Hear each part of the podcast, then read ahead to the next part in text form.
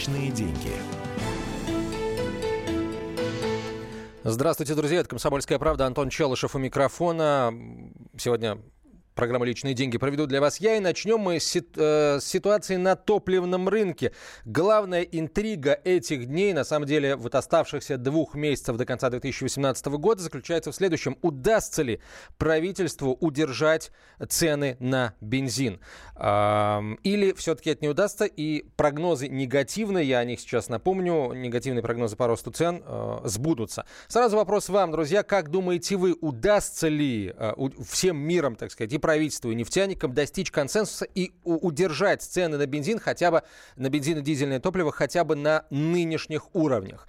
А, ваши ответы присылайте в WhatsApp и Viber на 967 200 ровно 9702, 967 200 ровно 9702. Самый интересный зачитаем. А теперь, собственно говоря, напомню, с чего все началось. Несколько дней назад, да, 6, если быть точным, президент Независимого топливного союза Павел Баженов в интервью РБК сообщил, что до конца 2018 года цены на топливо на заправках вырастут, внимание, на 2-3 рубля за литр. По данным Московской топливной ассоциации, на 22 октября средняя цена литра бензина 92 42 рубля 9 копеек, 95 45 рублей 75 копеек. В Минфине заявили, что сдерживанию роста цен на бензин может способствовать лицензирование экспорта топлива. А, об обсуждении правительством возможности ввести для НПЗ лицензии на экспорт топлива при обязательстве поставлять определенные объемы на российский российский топливный рынок а, говорил 24 октября, то есть накануне этого заявления о возможном повышении вице-премьер Дмитрий Казак, а премьер-министр России Дмитрий Медведев, как мы знаем, поручил Минэнерго провести консультации с нефтяниками с тем, чтобы цены на нефтепродукты на внутреннем рынке удалось сохранить на прежнем уровне. Непонятно, правда, а, там до конца года или в 2019 году тоже. Как заявил глава правительства, если консультации не приведут к желаемому результату, он подпишет решение о введении запрета запретительных а, пошлин на нефть и нефтепродукты.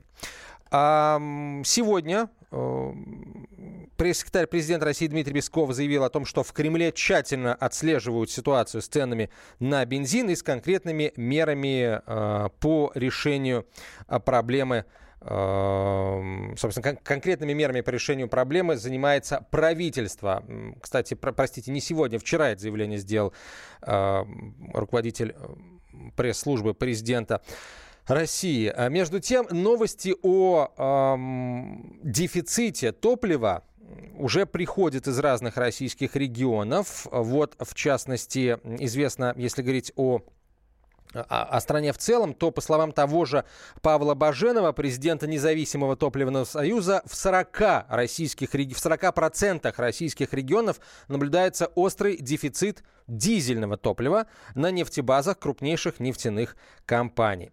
А, по словам господина Баженова, независимые заправки от Приморья до Краснодара не могут купить дизельное топливо у нефтяников мелким и средним оптом. Цены на товар в опте выставляются выше розничных, то есть тех, по которым сами крупные компании продают бензин и дизель у себя на заправках, заявил господин Бажанов. Но пока это касается исключительно вот частных компаний, все-таки их доля в общем объеме невелика, но тем не менее сигнал это в любом случае тревожный. На прямой связи со студией директор Фонда энергетического развития Сергей Пикин. Сергей Сергеевич, здравствуйте. Здравствуйте. С вашей точки зрения, э, удастся ли правительству, удастся ли нефтяникам достичь консенсуса и удержать нефтяные цены, ну, по крайней мере, на существующих уровнях, на нынешних уровнях? Ну, на самом деле у правительства для этого есть все возможности. И, как сказал премьер, вести экспортные пошлины заградительные, чтобы не поставлять не давать мотивации поставлять э, за рубеж э, топливо, это, в принципе, вопрос одного ручерка пера, условно говоря. Поэтому здесь это все, конечно, просто сделать, с одной стороны, а с другой стороны, вы понимаете, что мы уже не раз проходили подобные топливные кризисы, и весна этого года показала, что правительство не имеет четкой позиции долгосрочной, как удерживать э, стоимость бензина в премиумных уровнях. То есть для этого нужно все-таки вырабатывать политику. Все сейчас говорят о том, что с 1 января э, то, что будет вводиться в виде обратного акциза, не будет э, позволять нефтяникам в большей степени экспортировать э, топливо. Но как это будет на самом деле, еще неизвестно, пока это из области теории.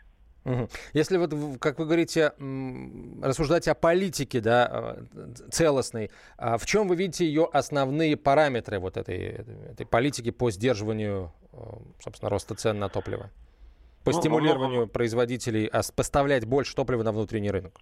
Во многом это связано с налоговой политикой, потому что у нас большая часть стоимости бензина и топлива, ну, дизельного топлива – это налоги там от 65% и выше.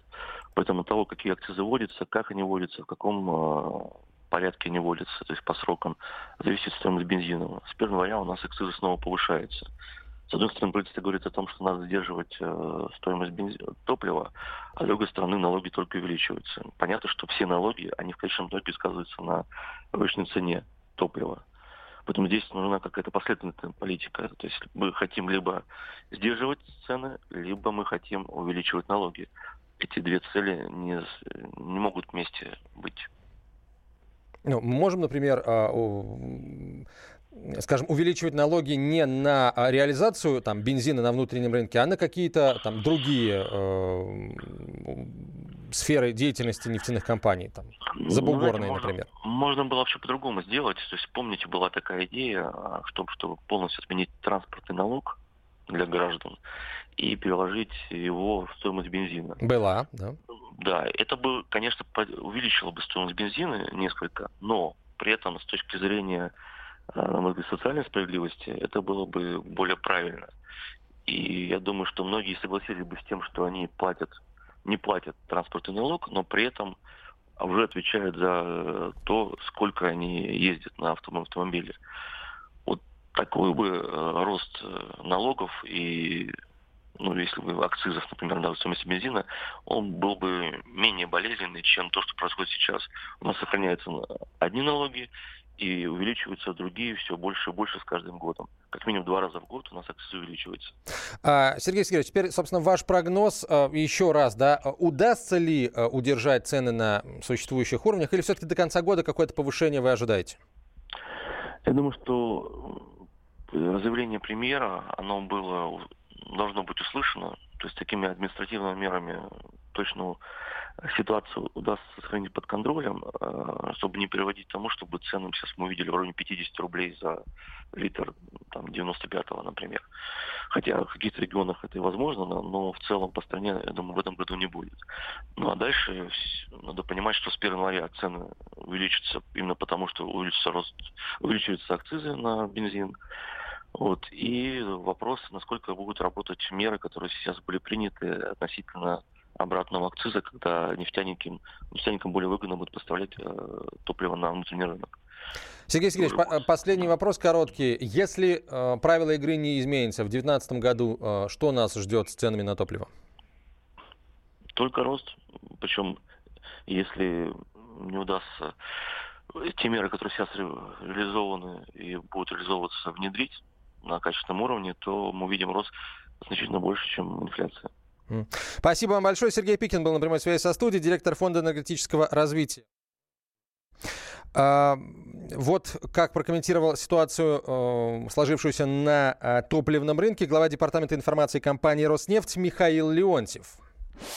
Все время предлагают разные, все время выплывают какие-то новые модели. Вы мне объясните, почему рассосалась эта э, история 17,5? А очень просто. Потому что, например, Роснефть, имеющая огромную переработку, 13 заводов, она все равно поставляет большие объемы на внутренний рынок, да? А у нас есть частные или не очень частные компании, которые имеют мало переработки. И а, а, некоторые динамично сокращают переработку. И когда вдруг от одной вроде бы внятной идеи незаметно, без обсуждения переходят к другой идее, там, лицензировать. Э, дальше идет идея наказывать нефтяников, значит, путем э, запретительной пошлины. Как будто можно наказать нефтяников, не наказав себя. А, Михаил Леонтьев, э, руководитель э, информационного департамента компании «Роснефть». А, в следующей части эфира мы поговорим о том, каким продуктовым рейтингам нельзя доверять. А прямо сейчас реклама в прямом эфире радио «Комсомольская правда». Личные деньги. Будьте всегда в курсе событий. Установите на свой смартфон приложение «Радио Комсомольская правда». Слушайте в любой точке мира. Актуальные новости, эксклюзивные интервью, профессиональные комментарии. Доступны версии для iOS и Android. «Радио Комсомольская правда». В вашем мобильном.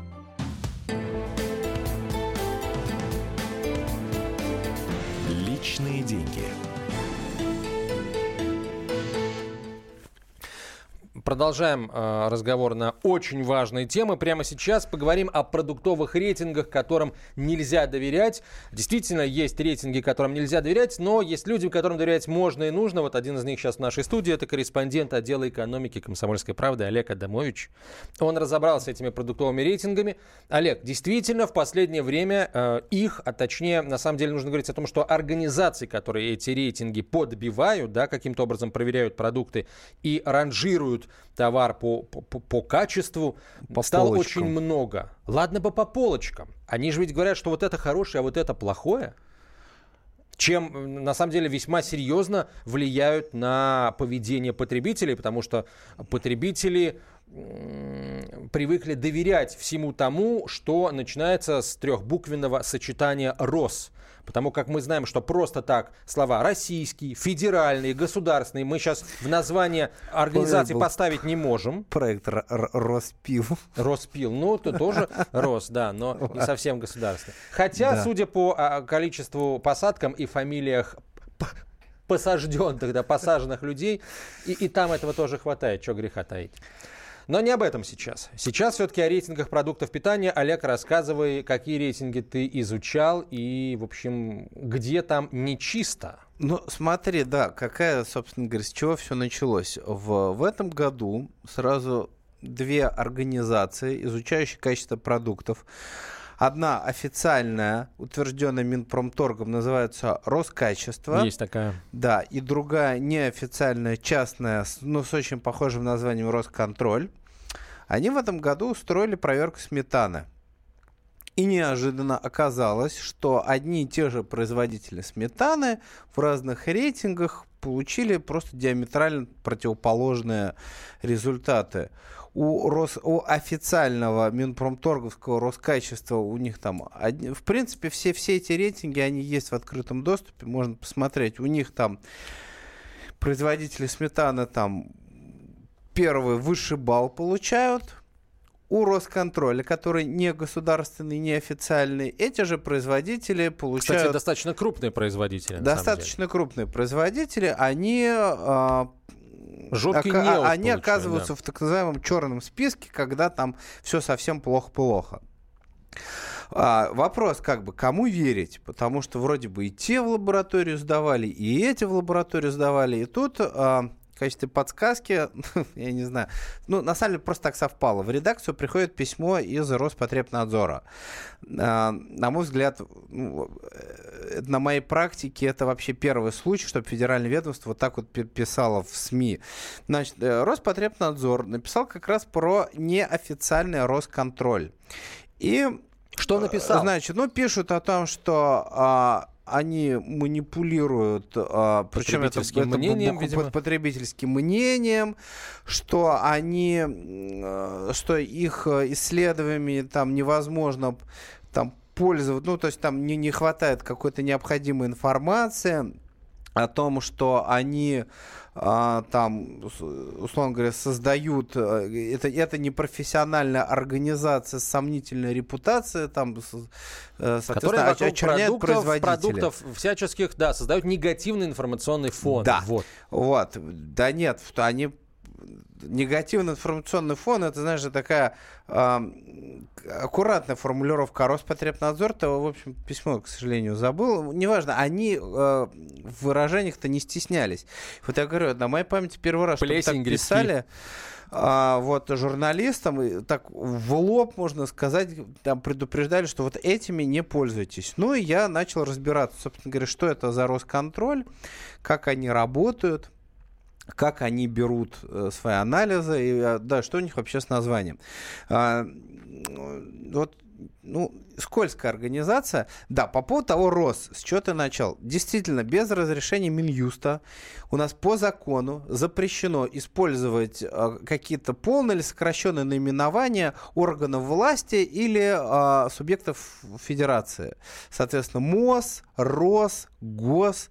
Вот все такое тебе сначала должны разрешить, а потом ты должен использовать. Вот. Роскон, у Росконтроля такого разрешения не было. И еще в 2016 году Московский суд постановил их переименоваться. Они хитренькие. Они действительно, условно говоря, Росконтроль переименовали в агентство РК-медиа, вот, который стал учредителем СМИ с названием Росконтроль. Угу. То есть название они оставили. То есть нашли они лазейку в законодательстве, да, они нашли лазейку позволила это сделать. Да. Они вроде как переименовались, а Росконтроль это уже другое юрлицо, и, соответственно, там нужен новый суд э, по этому делу. И, в общем, они, да, и они это, значит, перехитрили Фемиду. Вот. Более того, значит, условно говоря, исследование продуктов делает там одна организация, а, значит, а Росконтроль, как СМИ, только об этом сообщает. Вот, то есть, знаешь, появилось несколько юрлиц, но, естественно, журналисты, которые цитируют эти исследования, они не разбираются в хитросплетениях того, как там юрлица фирмы друг с другом это связано. А они просто пишут, да, вот Росконтроль провел исследование сообщил об этом. Вот, то есть де-факто ничего не поменялось, хотя вот на, на, начали тут э, прятаться за всякими лазейками в законе. Ну Значит, хорошо, а, да. понимаешь, письмо Роспотребнадзора это, конечно, штука важная и серьезная, но ведь мы-то журналисты должны все, что называется, на информационный зуб э, все проверять. Ловил ли кто-нибудь Росконтроль за руку на, по сути, фальсификации результатов исследований? Вообще на том, а, что эти исследования проводятся правильно, неправильно, законно, незаконно, в лабораториях или просто пишутся от балды? Смотри, значит, рассказываю. А в чем, собственно, проблема с этим Росконтролем? Во-первых, ловили, за руку ловили, у них есть проигранные суды. И, в принципе, этих проигранных судов достаточно много. Они там проиграли а, Садам, Садам Придонье, это производитель сока, потому что там что-то нашли. Они проигрывали производителям одежды. Они, я просто не помню, ну, проигранные суды есть. А, значит, а, но Кроме этого, а, как выяснилось, далеко не все производители вообще связываются с этим Росконтролем и, и идут на них в суд. Например, я вот общался с представителем компании Coca-Cola. Это те, которые газировку делают. Но они же помимо того, что делают а газировку, не у, них, знаем, да. у них там много, да, у них там, собственно, много чего другого. Вот они рассказали. Еще, уже несколько лет у Росконтроля в черном списке находится вода Бонаква. Угу. А, За что? Э, за то, что там чуть ли не следы водопроводной воды Не, я, я про серьезные вещи. За что? Не занесли? А, ну, сложно сказать. А, ну, в общем, они их занесли в черный список, но Coca-Cola сказал, что они просто это не реагируют, потому что у Роскачества, который Минпромторговский, у них вода Бунаква в отличниках, им типа дали, им дали знак качества за, какой, а, за, опережа, за опережающий стандарт качества. То есть э, у, у официалов Бунаква хорошая, у Росконтроль плохая. Значит, э, смотри, как, в, в чем, собственно говоря, э, вопрос вообще ко всем этим исследованиям. Когда, вот как делает Роспотребнадзор?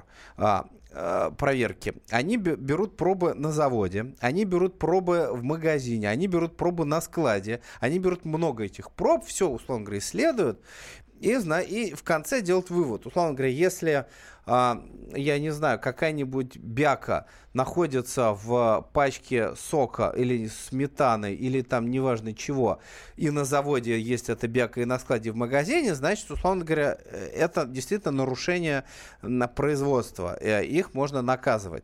Как делает а, Росконтроль. Они приходят в магазин. Слушай, давай, э, да, да. За, ага. закончи. Я просто Хорошо. Э, хочу послушать, собственно, вот пресс-секретаря компании Coca-Cola Владимира Кравцова, который и рассказал тебе о том, как поступает Росконтроль. А, ну вот по поводу Бунаква, да. Давай. Есть Роскачество, да, да. которое, собственно, государственное, с да. которым мы плотно общаемся по поводу там различных стандартов, продукты на все остальное. Росконтроль это даже не организация, это, они зарегистрированы как СМИ и, соответственно, просто ведут свой сайт. Проводят э, да, различные исследования, да, нарушением всех правил проведения этих тестов То есть там есть э, письма Роспотребнадзора, там, которые касаются там, колбасных изделий, других вещей, что так тесты не проводятся, то есть они не могут считаться достоверными. Роскачество, которое к нам приходит, говорит, что э, вот мы выборочно по собственной инициативе провели тесты, да, тесты все бесплатные, еще мы вам да, даем там э, рекламную кампанию, можем помочь с торговыми сетями с выкладкой вашего товара, который сделан в России, там на отдельных полках, э, за счет э, Роскачества. Росконтроля модель следующая. Или э, заносят сразу в черный список, присылают письмо, или заносят как бы в зеленый список и тоже присылают письмо и говорят, вот теперь вы можете использовать наш значок. Для этого вы должны э, каждые полгода у нас делать э, тесты вашей продукции там за определенную сумму. То есть, по сути, это шантаж? По сути, да. Вот, а, и, собственно говоря, я не договорил. Да, они делают исследования, э, значит, они, точнее сказать, как, они берут одну, допустим, пачку сметаны, исследуют ее, и на основании этой пачки сметаны делают вывод о всей партии и о качестве производства. При том, что в обязательном порядке а то, что в обязательном порядке, я думаю, я расскажу уже после перерыва. Олег Адамович в нашей студии, корреспондент отдела экономики. Продолжим через несколько минут. Личные деньги. Магеллан прошел вокруг света за три года, и его знает весь мир. Фок и паспорту потратили 80 дней, и про них написали книгу. А с нами это можно сделать всего за полчаса. Знаменитые путешественники в прямом эфире расскажут, где побывали, что увидели и через что пришлось пройти, проехать, проплыть и пролететь. Совместный проект «Радио Комсомольская правда» и Русского географического общества «Клуб знаменитых путешественников». Отправление каждый четверг в 12.05 по Москве.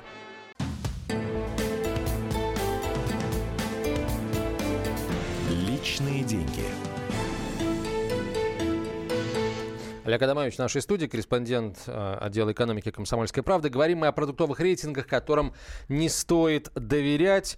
А, итак, э, компания «Росконтроль» взялась проверять э, сметану. И, кстати, вот лично для меня она попалась на этом, потому что производитель продукции, которого пользуюсь я регулярно, большими ложками, вот, и за обе щеки, она, у него там нашла и там, я уж не помню, что чуть ли не кишечную палочку, и всякие разные бактерии, грибы, лишайники. Вот. А я-то знаю, что их там нет. У меня же как бы свой собственный Росконтроль в животе сидит. И как бы он ни разу не показал мне наличие там чего-то нехорошего. Вот, поэтому... Антон контроль. Да, да, а я ему привык доверять. Да, смотри, я, собственно говоря, не, не, не успел рассказать, как. То есть, по-хорошему, да, если ты делаешь анализ качества продукта, ты берешь много-много проб из разных мест, ты их потом сравниваешь, и на основании большого количества заборов ты дел, делаешь какой-то вывод. Значит, что делает Росконтроль? А, покупает там одну, две, три там да, той же сметаны. Вот, вот раз мы начали говорить о сметане, сметаны. И отвозят в лабораторию. Дальше, значит, лаборатория делает какой-то анализ, и э, они, исходя вот из этого анализа, потом делают выводы о целой партии или о качестве производства как таковом. Но почему так делать нельзя? Потому что, условно говоря, в той же сметане э, действительно какая-нибудь палочка может появиться. Это кисломолочный продукт, в конце это концов. Кис... Если его неправильно хранили, если его неправильно везли, то есть там с ним много чего, в принципе, может произойти по дороге. Кстати, по этой причине забор делают на заводе, на складе и в магазине. Ты, Олег сейчас сделал жест пальцем, которым делают забор сметаны. Да. Э, кроме этого, а когда ты делаешь вот контрольную покупку, там, э, берешь вот эту самую пробу, в, ну, должен составляться протокол. В этом протоколе нужно отмечать, что сметана лежала на полке, у полки была температура такой-то, то есть, условно говоря, э, условия хранения соблюдены, срок годности у нас не, не, не, не прошел. А, а Росконтроль этого не делает. То есть они просто покупают сметану, как-то ее везут, а, сдают в лабораторию. А дальше лаборатория, ну, она исследует. Вот. Ну вот, что им привезли, то они исследовали. И, кстати, я общался с представителями как раз вот э, лаборатории, которая сметану изучала, и вот э, эксперт, эксперт сказала, что а, их учреждение дистанцируется от тех выводов, которые делает Росконтроль. Потому что Росконтроль, там, получив какой-то протокол, они уже дальше там его ты что-то хочешь сказать? Я, во-первых, хочу задать вопрос нашим слушателям. Друзья, угу. а вы, когда принимаете решение о покупке, вы кому доверяете в вопросах качества тех или иных продуктов питания? А, рекламе, прессе, вот таким вот рейтингом, может быть, исключительно собственному э, вкусу, собственному желудку и вкусом и желудком ваших близких. Кому вы доверяете, делая выбор и э, чье мнение о качестве продуктов или разных товаров вы принимаете на веру, вот просто потому что доверяете. 8 800 200 ровно 9702, телефон прямого эфира, можно писать в WhatsApp и Viber на 967 200 ровно 9702. 967 200 ровно 9702. Так, личный опыт, реклама, СМИ, такие вот рейтинги или друзья, знакомые. А, присылайте свои ответы, это все очень интересно. Ну, а прямо сейчас мы, собственно говоря, послушаем этого эксперта, о котором ты сейчас, Олег, начал рассказывать. Это руководитель испытательной лаборатории Института молочной промышленности Елена Юрова как лаборатория, например, не знаем ничего про то, что было. Сопровождение актом, ничего не подтверждается, какая температура прилавка, в каком состоянии, там еще что-то. И дальше уже делаются выводы. Людьми, тоже не всегда ну, как бы знающими технологию, например, полностью документацию на этот продукт. Это что же могут быть разные нюансы? Мы можем, например, не знать с вами, какую упаковку использовал э, производитель. Или, например, он э, фасовал сыр в газовой среде и под вакуумом, или просто это некая оболочка, которая там, ну, полуручной, например. Есть же такие вот сейчас фермерские, угу. когда там ручную просто там раз-раз, как вот мы иногда в супермаркетах свой, э, ну, как бы пакет пакетик, раз мы его там. И это вот просто запайка, это же вообще а, не асептические условия, ничего. А мы ничего не знаем, и поэтому оцениваем, когда результат. Мы поэтому, ну как бы слепую. Почему лаборатория-то и не имеет права результат написать, заключение? Она может только результат сделать. Вот она сделала, определила такой показатель, поставила, по какому ГОСТу она это сделала, и все. Вот все, что может сделать лаборатория. Угу. А, к сожалению, Росконтроль на себя берет такую очень большую миссию сделать выводов. Это была Елена Юрова, руководитель испытательной лаборатории Института молочной промышленности.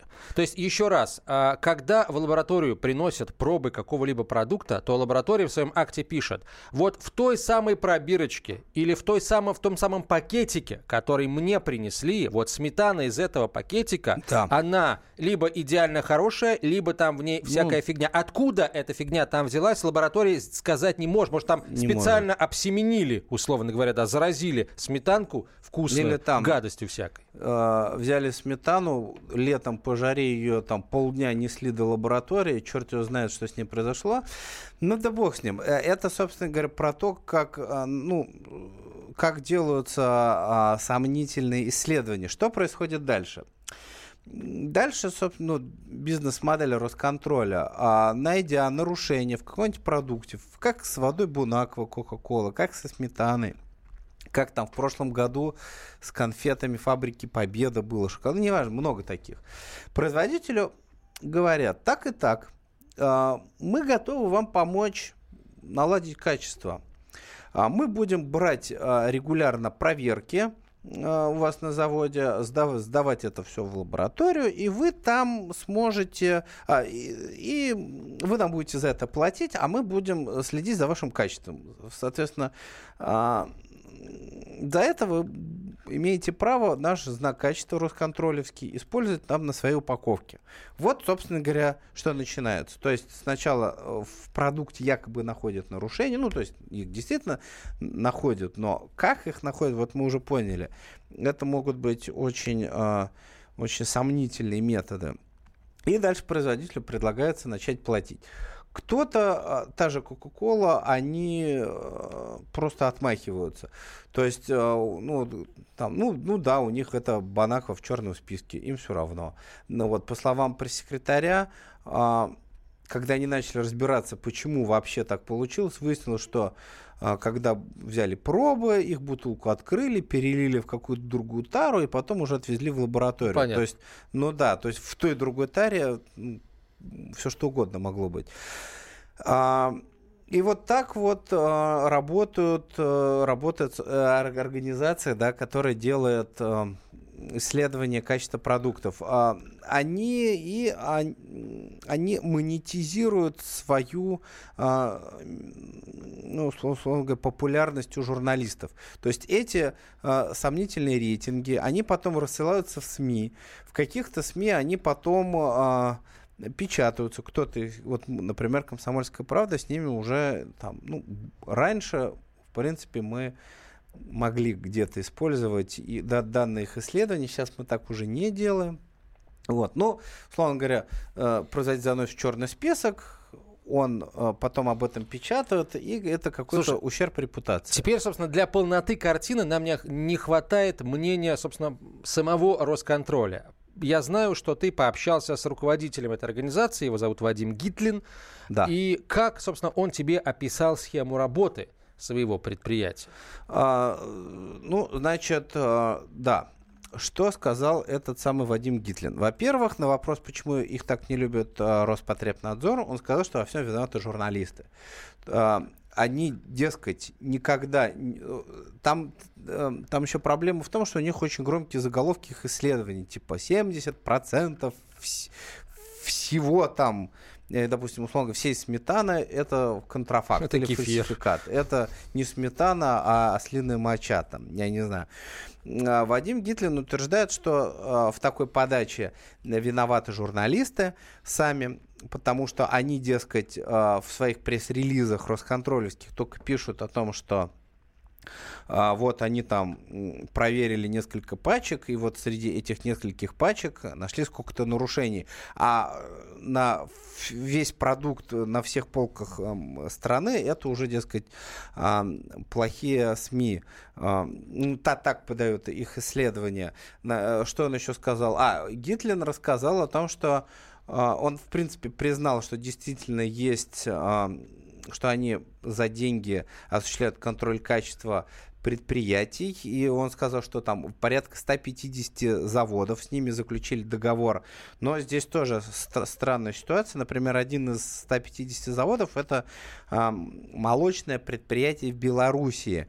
И когда я с ними связался и попросил объяснить, зачем им это вообще все понадобилось, они буквально умоляли меня не упоминать их в связке с Росконтролем. Вот. А, да, они им платят, видимо, знаешь, это какая-то дань, которую им платят, чтобы, чтобы от них отвязаться, но они, да, а, им не нравится э, то, что чтобы вот их упоминать, то есть они не хотят с этим Росконтролем быть связаны, и, наверное, те 150 фирм, которые сотрудничают с этой Сколько еще раз, очень важно. 150 компаний. 150. Это значит, что, ну, как минимум 150 торговых марок, но на самом деле их может быть больше, потому что одна компания может производить там... Да, э, да, там, да. Там, там же... А... И творог, и сметану, и масло, Конечно. если говорить там о, о молочной и, и разные упаковки. Условно говоря, 300 грамм, 500 граммов, там 100 граммов. То есть у тебя разные упаковки, то а, нужно платить за а, проверку качества, условно говоря, сметаны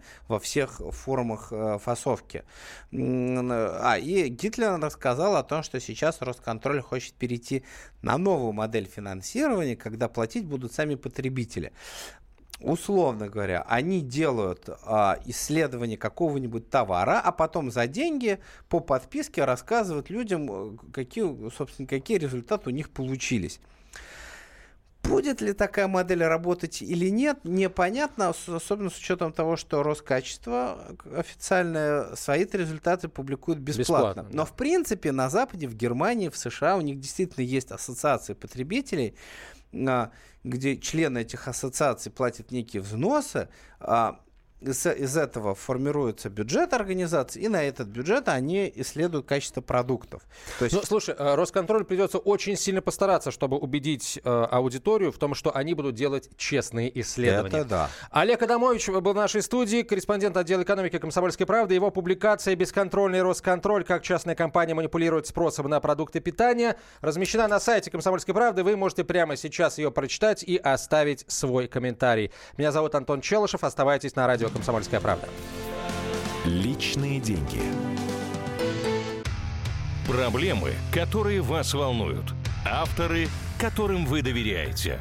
По сути дела, на радио «Комсомольская правда». Дмитрий Потапенко. По пятницам с 7 вечера по московскому времени.